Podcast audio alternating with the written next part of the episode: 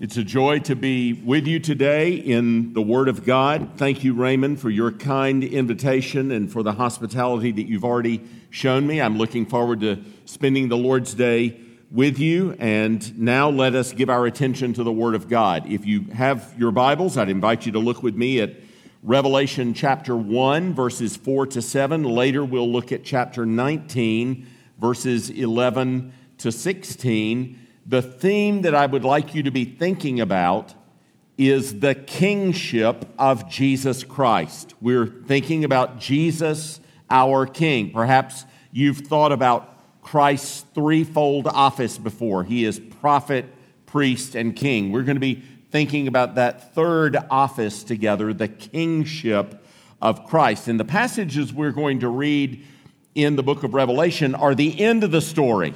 That's Jesus revealed in all the greatness of his kingship, but the whole Bible is about the kingship of our God and, in particular, the kingship of our Savior, Jesus Christ. So, before we read God's word this morning, let's pray again and ask for his help and blessing. Our Lord and our God, we do not live by bread alone, but by every word that proceeds from the mouth of God. The grass withers the flowers, they fade and they fall, but your word stands, and it stands forever. Sanctify us with truth. Your word is truth. All scripture is given by inspiration and is profitable for teaching, reproof, correction, training in righteousness, that we may be equipped for every good work. So speak, Lord. Your servants listen. We ask this in Jesus' name. Amen. This is the Word of God. Hear it in Revelation chapter 1, beginning in verse 4. John, to the seven churches that are in Asia, grace to you and peace from him who is and who was and who is to come, and from the seven spirits who are before his throne, and from Jesus Christ, the faithful witness, the firstborn of the dead, and the ruler of kings on earth, to him who loves us and has freed us from our sins by his blood and made us a kingdom, priests to his God and Father. To him be glory and dominion forever and ever. Amen. Behold, he is coming with the clouds, and every eye will see him, even those who pierced him. And all tribes of the earth will wail on account of him. Even so, Amen. And then in Revelation 19, beginning in verse 11, then I saw heaven opened, and behold, a white horse. The one sitting on it is called faithful and true. In righteousness, he judges and makes war. His eyes are like a flame of fire, and on his head are many diadems. And he has a name written that no one knows but himself. He is clothed in a robe dipped in blood. And the name by which he is called is the Word of God. On his robe and on his thigh, he has a name written King of Kings and Lord of Lords. Amen. And thus ends this reading of God's holy, inspired, and inerrant word. May He write its eternal truth upon all our hearts. I wonder if you've ever thought how often we sing about the kingship of God in general and the kingship of Jesus in particular. By the way, we've already done it this morning. If you go back and look at the, the very first hymn we sang, uh, we, we sang of the kingship of God. Uh, think of some of the hymns maybe that you know at least the first stanza of by heart. Crown him with many crowns, the Lamb upon his throne. So the crowning of the king and the throne of the king are mentioned in the first stanza of that hymn. It's speaking about the kingship of Jesus. Or, Rejoice, the Lord is king, your Lord and King adore. So the kingship of Christ is in view in the first stanza of that hymn. Or, Praise my soul, the King of heaven. There it is again. Or, Joy to the world, the Lord is come. Let earth receive her King. There you go. Over and over. It's everywhere. It's everywhere. Uh, when, when we sing, we are very often singing of the kingship of God in general and of Christ, our Savior, Jesus in particular. Now, why is that? Well, number one, it's because it's true, it's biblical. The Bible tells us that over and over, but number two, it, it's really important. That is a really important truth for the Christian life. It is a comforting truth, it's an empowering truth. Um, I, I, o- over and over, Jesus' sovereign kingship is a comfort to his people. I, will tell you a story that I've not related uh, often, but a friend of mine is a pastor in, in Turkey. He's Turkish and he, he pastors in the little city of Izmir, which in the Bible, that's Smyrna. So the, the city of Smyrna in the book of Revelation is still there in, in Turkey. And as you know, Turkey is not an easy country for Christians right now. And, and my friend, who's a pastor in Izmir, keeps a bag packed at his door ready to take with him when they come to take him to jail. Uh, you just think what it would be like to be a pastor in that setting, and just you're prepared at any time to be taken off uh, to, to jail. When, before he was um, a Christian, he was a devout um, Sunni Muslim, and he used to go to the tourist sites in Istanbul to meet Christians who were there looking at the, at the, at the various sites, especially the Hagia Sophia, the great church of Constantinople where uh, Chrysostom uh, preached. And uh, he used to, he loved to meet Christian tourists and witness to them uh, to the truth of Islam. And on one occasion, he met this American couple and he sort of followed them around for the day and he was sharing uh, with him the glories, with them the glories of his tradition and such. What he didn't realize is he had met two American missionaries. And they stayed with him all day and they shared the gospel with him. And, and by God's grace, he eventually came to faith in Christ and came to the United States and went to Bible college and seminary and then went back to Turkey to minister. And um, this is a pretty neat story, Raymond, because it ties into Mark Dever. Um, in the 1980s, when I was in Edinburgh, Scotland, and Mark Dever was in Cambridge, England. On one occasion, I remember Mark coming to me, or calling me, I think, and saying, My dear friend, um, Sir Frederick Catherwood, is, um, he, he, is, he is the head of human rights for the European Union. And he has come to me and, and said, I, I, Mark, I need you to pray for me. I may have an opportunity opportunity to intervene for persecuted Christians in Turkey. But I don't know whether I should exercise my authority or how I should exercise my authority to do that. Well, just hold that story in the back of your mind. Because I didn't know that when, when, when Mark said that, I didn't know anything other than there were persecuted Christians in Turkey. There, when, when, when my friend became a Christian, he was one of less than 100 Christians in Turkey. Uh, there are a lot more today by God's grace. But back then, not a lot of Christians in Turkey. And um, he was arrested soon after he went back. And with, along with a number of his companions, they were tortured by the police. And um, there was, a, there was a, uh, someone amongst them who was an informant to the police. and um, they were questioning each of them one by one, and they, they had the informant go first, and he renounced his faith. And that was, the, that was the design of the police was to make the rest of them renounce their faith. And so he renounced his faith, and then, and then Fikret was one of the, maybe not the next, but the, but the person after him that they questioned. Basically, the, the, the deal was renounce your faith or we'll torture you.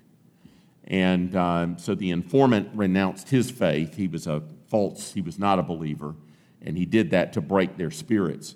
When Fikret uh, came, he, he said that he became deeply aware of the presence of Christ there. And um, it, it, it took away, he, he still feared to be tortured. But he said, I was more afraid of the judgment of Christ on these persecutors than I was of the pain that I was going to endure. Isn't that an amazing thing? He, he, he was so aware of the presence of Christ with him in the, in the hour of that persecution. He was more fearful about the souls of these men that were persecuting. In fact, I think one of the things he said is, Don't do this. You don't know who's in this room. Um, and as a matter of fact, they, they were, all of the believers, they were tortured for uh, a while. But Sir Frederick Catherwood heard about it and intervened for them. Mark Dever uh, counseled with him and prayed with him, and Sir Frederick Catherwood uh, intervened on their behalf and got them out of prison. And I, I didn't know that until I met my friend in Brazil uh, many years later, and he told me that story. So, it, I, the only reason I tell you that very long story is believing in the kingship of Jesus, that our, our Savior is sovereign in everything, is really important for the Christian life. I hope that none of you ever face a situation where you are being asked to renounce your faith or be tortured. But all of us will face situations in our lives where we have to trust in the sovereignty of our God and whether we believe that God is really in control or not. There, I, I bet you if we went around the room, many of you could give testimony to times like that that have already happened in your lives. Most of us in the Christian life come face to face with realities where we have to either believe that Jesus is king and he's in control or not. And, and whether you do and whether you don't really matters to how, how you live your life. And so this is, a, this is an important doctrine. It's not just all over the Bible, it's an important doctrine. So here, let me just tell you, this is a one point sermon. Now, it's going to have multiple applications, but it's one point. Let me just go ahead for no extra charge and tell you what the one point is so you can write it down because I'm just going to be trying to prove it over and over from the Bible. Here's the one point Jesus is the king whom God promised to David would build his temple. Jesus is the king who God promised to David would build his temple, and we are that temple. Jesus is the king who God promised to David would build his temple, and we are that temple. If you just turn in, my, in your Bibles real quick to 2 Samuel chapter 7, verse 14, I, w- I want to show you something that God said to David. Uh, beginning in verse 12, 2 Samuel 7, verse 12. When your days are complete and you lie down with your fathers, I will raise up your descendant after you, who will come forth from you, and I will establish his kingdom. He shall build a house for my name, and I will establish the throne of his kingdom forever I will be a father to him, and he will be a son to me. When he commits iniquity, I will correct him with the rod of men and the strokes of the sons of men, but my loving kindness will not depart from him as I took it away from Saul, whom I removed from before you. And your house and your kingdom shall endure before me forever. Your throne shall be established forever. Early Christians believed that this passage was one of the most important passages in the Old Testament speaking about Jesus, and they were right. Early Christians were right about that. I'm going to I want to I want to demonstrate that to you from the scriptures themselves. But I want you to see at the beginning there's this promise from God to David that he is going to raise up his son, and his son is going to build a house or a temple for God, and his son's kingdom is going to last forever. And early Christians, and you see this all over the New Testament, believe that that passage, that prophecy, is about Jesus. Matthew speaks about it. Uh, Peter preaches about it in Acts chapter 2. You'll find it all over the New Testament. But let's take it all the way back to the beginning of the Bible because the idea of God as king and the idea of Jesus as the king we have been waiting for has origins that start in the very first uh, chapter of the Bible. Turn to Genesis chapter 1, uh, verses 3 and verse 31, just for example, and notice how God creates the world by doing what? By speaking. And God said, Let there be light. And there was light. And, and over and over, that's how God creates. He creates by fiat, by speaking. Just like a, a king gets to say, I declare that today is a holiday. Kings get to do that. They get to say stuff, and it is so. Uh, I'm, I'm, a chancellor. I'm a chancellor of a theological seminary. Even I can't do that. When, when, when, we, were, when we were trying to work out some, some new holidays for the seminary, I had to propose that. It had to go to the executive committee. The executive committee had to debate that. They had to recommend it to the board, and then the board had to vote on it. And then it was so that we had such and such holidays for the seminary. I don't get to do that. Kings get to declare holidays. Well, God is so kingly that he speaks the world into being. And God said, Let there be light, and there was light. Uh, this is a picture of God as the sovereign creator king. By the way, we sing about this too. Praise to the Lord, the Almighty, the King of creation. So, Genesis 1 is picturing God as an all powerful king who speaks the world into being. And if you have seen any of the images coming back from the James Webb telescope camera, shooting pictures into deep space of this massive universe, think how sovereign God must be to speak this massive universe into being. So, from the very beginning of the Bible, God is pictured as a sovereign king. And then in Genesis 17, if you look at verses 6 and 16, and then in Genesis 35, verses, uh, verse 11, Abraham, Sarah, and Jacob are all promised that kings will come from them. God explicitly promises to Abraham, Sarah, and Jacob. And isn't it beautiful that God promises that to Sarah? Not just to Abraham, but to Sarah and to Jacob that kings will come from them. In Deuteronomy 17, verses 14 to 20, rules are given by Moses about what the kings are supposed to do when they come into the land. Chief amongst those rules are what is what? They have to write the law for themselves. So they have to have their own handwritten copy of the Bible for themselves. They have to write Genesis, Exodus, Leviticus, Numbers, and Deuteronomy themselves by hand in the presence of the priest. Why? Because they are supposed to rule in accordance with God's word. And so, to make sure that they know God's word, they have to write their own copy of God's word in the presence of the priest to make sure that they get it right. Uh, and it's, it's a picture of how God's word is above even the king in Israel. The king doesn't rule by whatever he jolly well pleases or wants to do, he has to rule in accordance with God's word. Then, of course, you know in 2 Samuel 5, David is chosen by God to be the king over Israel and to shepherd them. And then in 2 Samuel 7, verses 8 to 17, this wonderful promise is given to David that he will have a son who will be king, and God will be his father, and he will be God's son.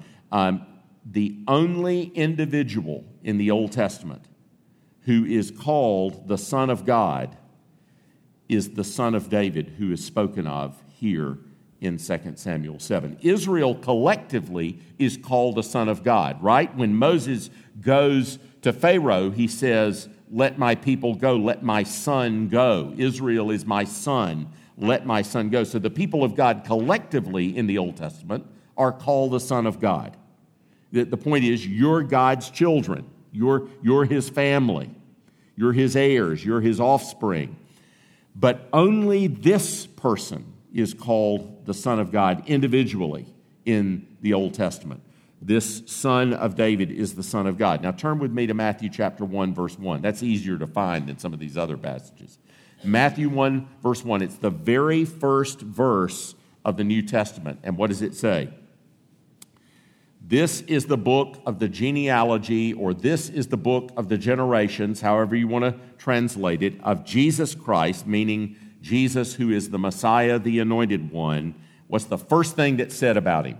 Son of David. Do you see what Matthew is doing? Matthew is saying, This Jesus, about whom I'm going to write in this gospel, is the one that God was talking about back in 2 Samuel 7. This is the one that God was talking about. He's son of David, and then very interestingly, he also said he's son of Abraham. So he is the son of promise about whom God was speaking in 2 Samuel 7. And over and over in the Gospel of Matthew, Matthew drives this home. Let me just give you two examples. If you turn to Matthew chapter 2, what's the very first story in Matthew chapter 2? It's of the of the Magi journeying to Jerusalem, following the star, and they get to Jerusalem and they say to everybody, the, the king and the priests and the leaders, hey, where is he who is born King of the Jews? For we have seen his star in the east and we have come to worship him. Now, is this, is, this is awesome. Pagans from the east, probably astrologer magicians. That, that's, that's our best shot at what a magi is. Astrologer magicians from the east show up in Jerusalem wanting to worship the king of the Jews. How's that? I mean, what's Matthew telling you? Who is this that's in the manger? Who is this who has been born to Mary and Joseph. It's the king of the Jews. The king has been born to them. The very next chapter, Matthew chapter 3, is the baptism of Jesus. And what does God say out loud at Jesus' baptism? This is my beloved Son, in whom I am well pleased. So God verbally and audibly announces Jesus is the one. Jesus is the one that I promised to David. So Jesus is the king that we have been waiting for. That's, that's, that's sort of the first part of my one sentence, one point. Jesus is the king whom God promised to David. Now, the second part of that phrase is who would build his temple? So let's break that into two pieces. The New Testament tells us that Jesus is the temple and he's greater than the temple. The New Testament tells us that Jesus is the temple and he's greater than the temple. Let me give you just a, a couple of passages to think about. Look at John chapter 2. John chapter 2, verses 19 to 22. Jesus, you know, that he and his disciples are at the Temple Mount in Jerusalem. And Jesus says, Destroy this temple, and in three days I will raise it up. And the Jews say, It's taken 46 years to build the temple. Are you going to raise it up in three days? And then John parenthetically says, But he was speaking about the temple of his body. When therefore he was raised from the dead, his disciples remembered that he had said this, and they believed the scripture and the word that Jesus had spoken. Jesus is the temple. Uh, if, if you look at John 4, he makes it clear when he's talking, you know, the, the woman at the well says, Now, hey, where's the right place to worship Jesus? Is it up here in Samaria? Uh, or is it where the Jews say at the temple in Jerusalem? And part of Jesus' answer to that is I, I tell you that a day is coming when it's neither going to be here nor in Jerusalem, it's going to be in and through me. Wherever you are, in and through me, because God is spirit, and those who worship him must worship in spirit and through. I am the way to God. He'll say, of course, later in John 14, I am the way and the truth and the life. No one comes to the Father but by me. So it's, Jesus is going to be the temple by which we come to God. It's a big theme in John. And of course, John picks up on it again in Revelation 21. Turn to the end of the Bible, Revelation 21, verse 12. John's describing the new Jerusalem. So in the, in the passage that was read this morning from John, uh, from, um, from Jeremiah 31, you know, that you had that beautiful description of how large the new Jerusalem is going to be, right? After the restoration. You know, do you remember that the, sort of the part at the end? Why is, why is Jeremiah going on, on, on and on about what the borders are going to be? Well, John also sees the New Jerusalem. Interestingly, it comes down from heaven. And he describes it in Revelation 21. But in Revelation 21, 22, he, he, he said it's, it's like he's. Have you, ever, have you ever not been able to see something, but somebody can see it and they're describing it to you? You know, this is, this is what Revelation is like. You can't see what John is seeing, but John's describing it to you. Okay, so he's, he's seeing the new heavens and the new earth, and he sees the new Jerusalem come down, and he says, Wait, wait, wait, wait. I see no temple in the city. I see the new Jerusalem, but there's no temple in it. And then he says, For its temple is the Lord God the Almighty and the Lamb. Doesn't need a temple because its temple is the Lord God Almighty and the Lamb. Jesus is the temple. Okay? So that's sort of the second part. Jesus is going to build the temple. Turns out that he is the temple. But it is also true that Jesus the King came to build the temple and you are the temple he came to build. Uh, every time you celebrate the Lord's Supper as a congregation, one of the things that the pastor reads, uh, very often from 1 Corinthians 11, or maybe from Luke 22, or Matthew 26, or Mark 14, will, will say, will remind you that you are part of the body of Christ. He's the head, we are the body. So if he's the temple and we're united to him, guess what that means? We're the temple. And this is emphasized in various ways in the Bible. You know, for instance, in 1 Corinthians chapter 3, verse 16, Paul will say, Do you not know that you are God's temple and that God's Spirit dwells in you? Now, Paul talks about this extensively in Ephesians chapter 2. In Ephesians 2, verses 19 to 22, go ahead and take a look there. And this, this picks up on a theme you've already heard, both in the prayer and in just one of the sort of the offhand remarks about what happens when we gather on the Lord's Day. We're not all here because we're all the same. We're here that though we are different and we come from different backgrounds, those of us who are believers are here because we've been united savingly to Jesus Christ. And Paul's talking about that reality in Ephesians 2, beginning in verse 19. So then, you are no longer strangers and aliens, but you are fellow citizens with the saints and members of the household of God, built on the foundation of the apostles and prophets, Christ Jesus himself being the cornerstone, in whom the whole structure being joined together grows into a holy temple in the Lord.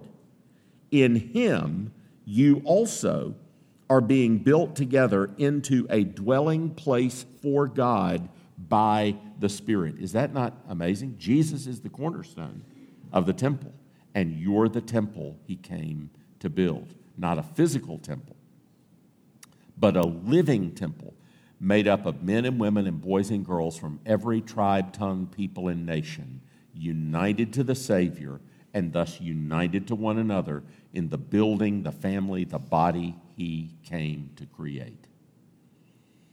And so the church is one foundation, which, which we've already meditated on today. That's, that's picking up on that theme. The church is one foundation is Jesus Christ our Lord. And Peter meditates on this, doesn't he? In 1 Peter chapter 2, verses 4 and 5 and 9 and 10, he says, You come to him, a living stone rejected by men, but in the sight of God chosen and precious, you yourselves, like living stones, are being built up as a spiritual house to be a holy priesthood to offer spiritual sacrifices acceptable to God through Jesus Christ. You are a chosen race, a royal priesthood, a holy nation, a people for God's own possession, that you may proclaim the excellencies of Him who called you out of darkness into His marvelous light. Once you were not a people, but now you are God's people. Once you had not received mercy, but now you have received mercy by the mercy of Christ, by the work of the Holy Spirit, by the power of the gospel, we who were once aliens and strangers have been brought in, united to Christ, made his people, and we are being built up in the spiritual house, the spiritual temple that he came to build. Jesus is the king who God promised to David would build his temple, and we are that temple. Now, uh, I'm a Presbyterian, and we have a we have a catechism called the Shorter Catechism that almost everybody memorizes. There's a larger catechism that our pastors also study, and in that catechism, which is a summary of uh, biblical answers to a series of questions on important Bible topics, it asks this question in question 45 of the larger catechism how does Christ execute the office of a king? So, how, how, how, does go, how does Christ go about executing this office of the king? And it answers this way Christ executes the office of a king in calling out of the world a people to himself and giving them officers, laws, and censures by which he visibly governs them, which you confessed this morning in your confession of faith, in bestowing saving grace upon his elect, rewarding their obedience and correcting them for their sins, preserving and supporting them under all their temptations and sufferings, restraining and overcoming all their enemies and powerfully ordering all things for his own glory and their good, and also in taking vengeance on the rest who know not God and who obey not his gospel. Now, as I look at that answer, and it, it, there, there are copious scripture references at the bottom, I, I see six things that he says that Jesus does in executing his office of the king. Um, he governs us by his word. He bestows his saving grace on us. He disciplines us for our good. He preserves us in our temptations and our sufferings. He protects us from our enemies.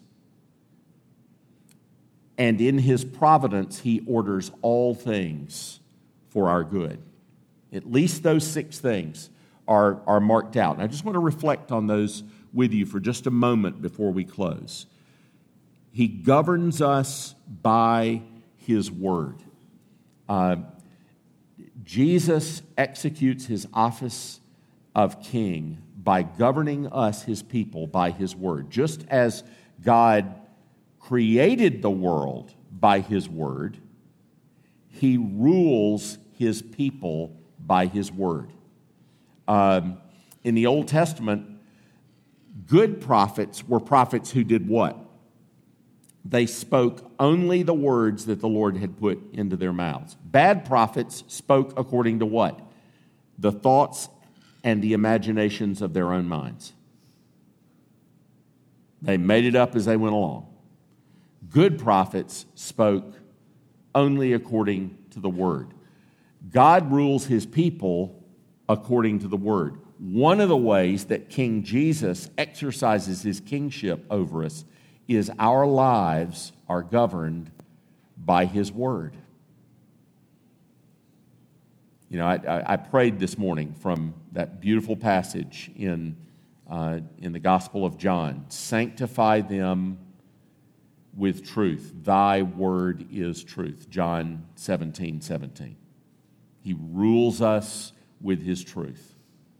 Thy word is a lamp to my feet and a light to my path. God's word rules our lives. That's one way that Jesus exercises his kingship over us. He bestows his saving grace upon us. That's another way that Jesus shows his kingship because he's a merciful and a gracious king.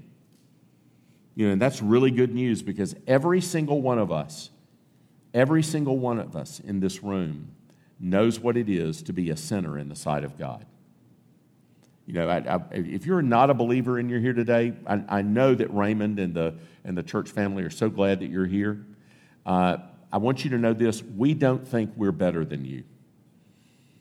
Um, it, it, in my church, um, everybody that becomes a member has to take five vows. And the very first vow is Do you acknowledge yourself to be a sinner in the sight of God, justly deserving his displeasure, and without hope save in his sovereign mercy?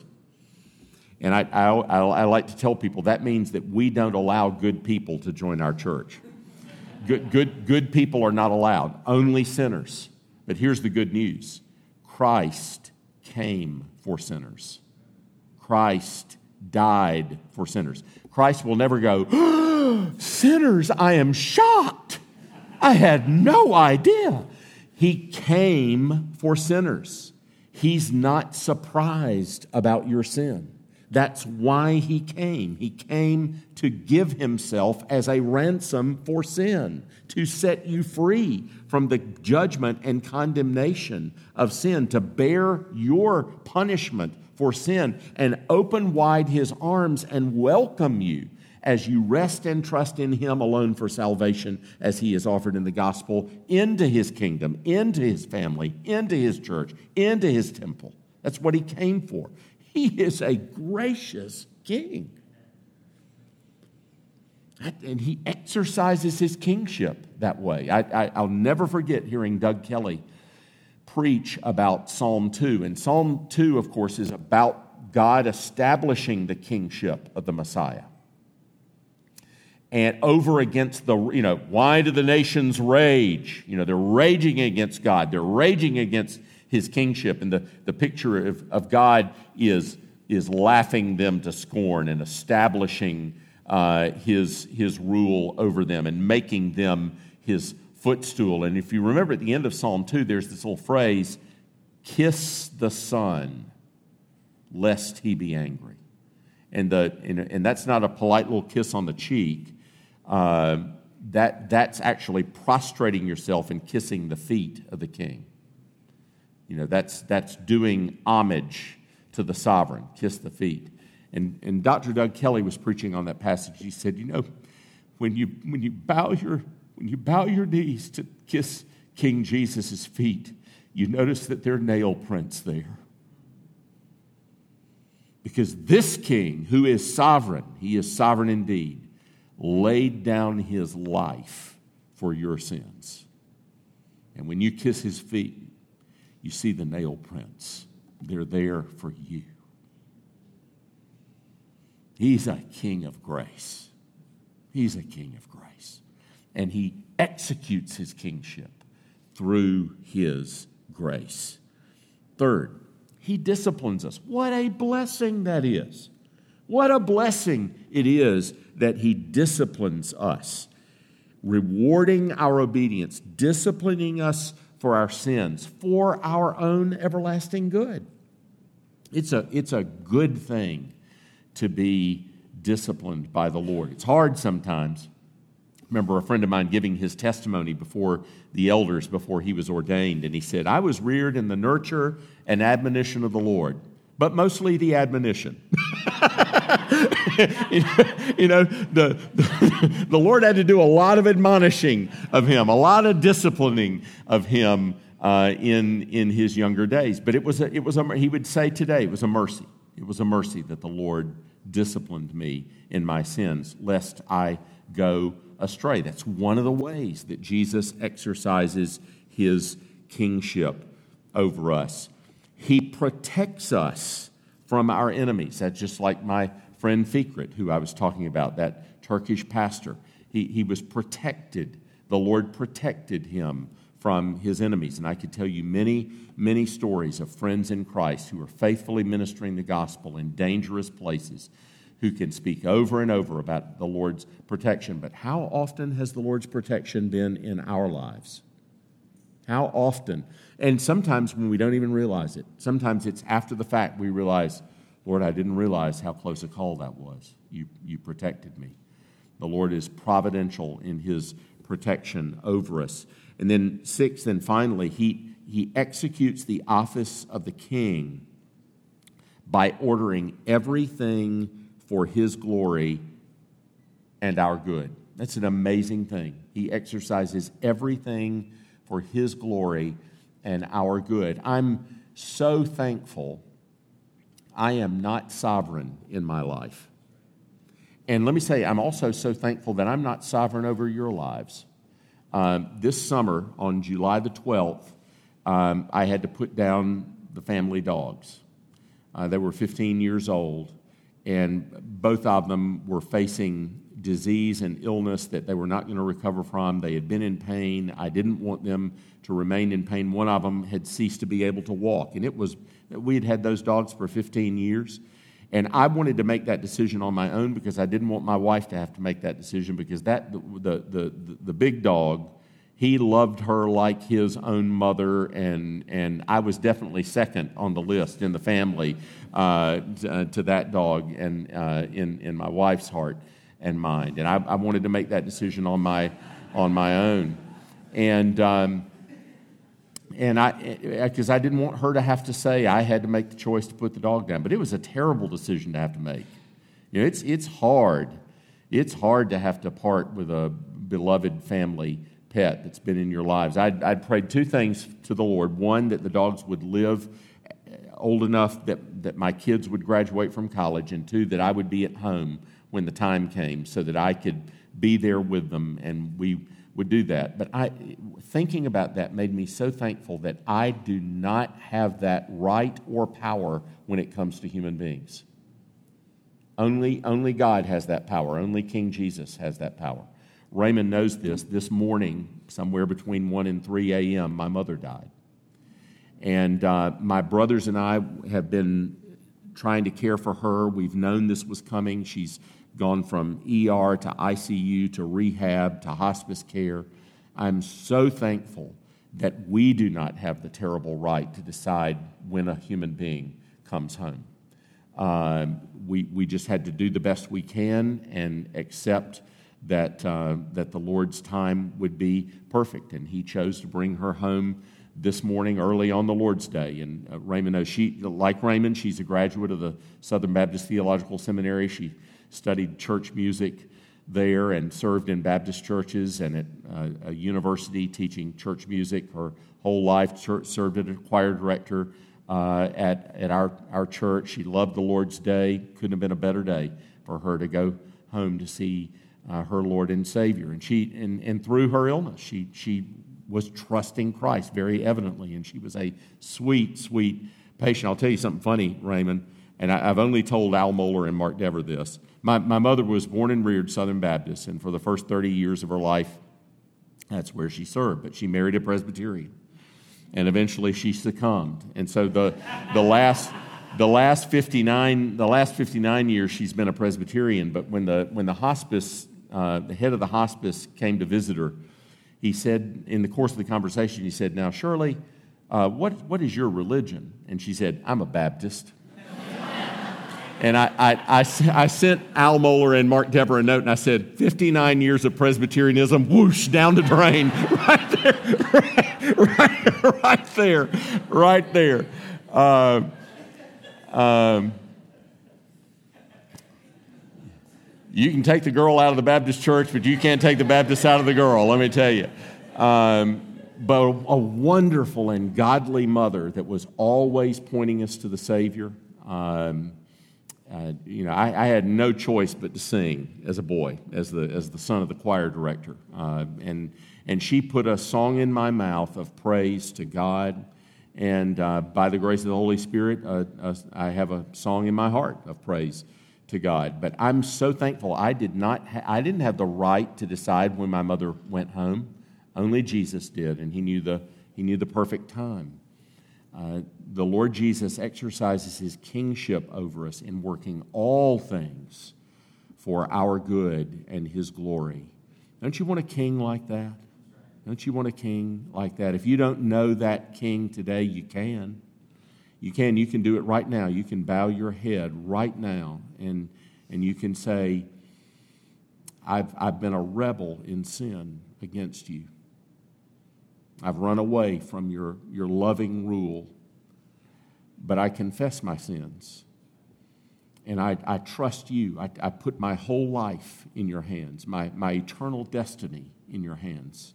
Jesus, would you accept me and receive me as I rest and trust on you as you are offered in the gospel and pardon my sins and accept me as righteous for your sake? Make me your child. Welcome me into your family. Make me your temple. And He will. He will. If you trust Him, He will. I promise you, He will. If you want to talk to the pastor, I know the pastor and the elders and others would love to talk with you about that today. They can talk to you about it. You can have that king for your king. You know, I think all of us have, have just marveled in these last days as, as we've watched the death of Queen Elizabeth. She was, she was so beloved. She was so beloved, and, and by all accounts, a believing woman, a woman who trusted in Christ. Uh, you heard the statement she made a number of years ago. She said, I can't wait to put my crown at the feet of the king. Isn't that beautiful? She couldn't wait for the day. Now, she's had that day to put her crown at the feet of the king. You can have that same king for your own if you'll trust in him. Let's pray.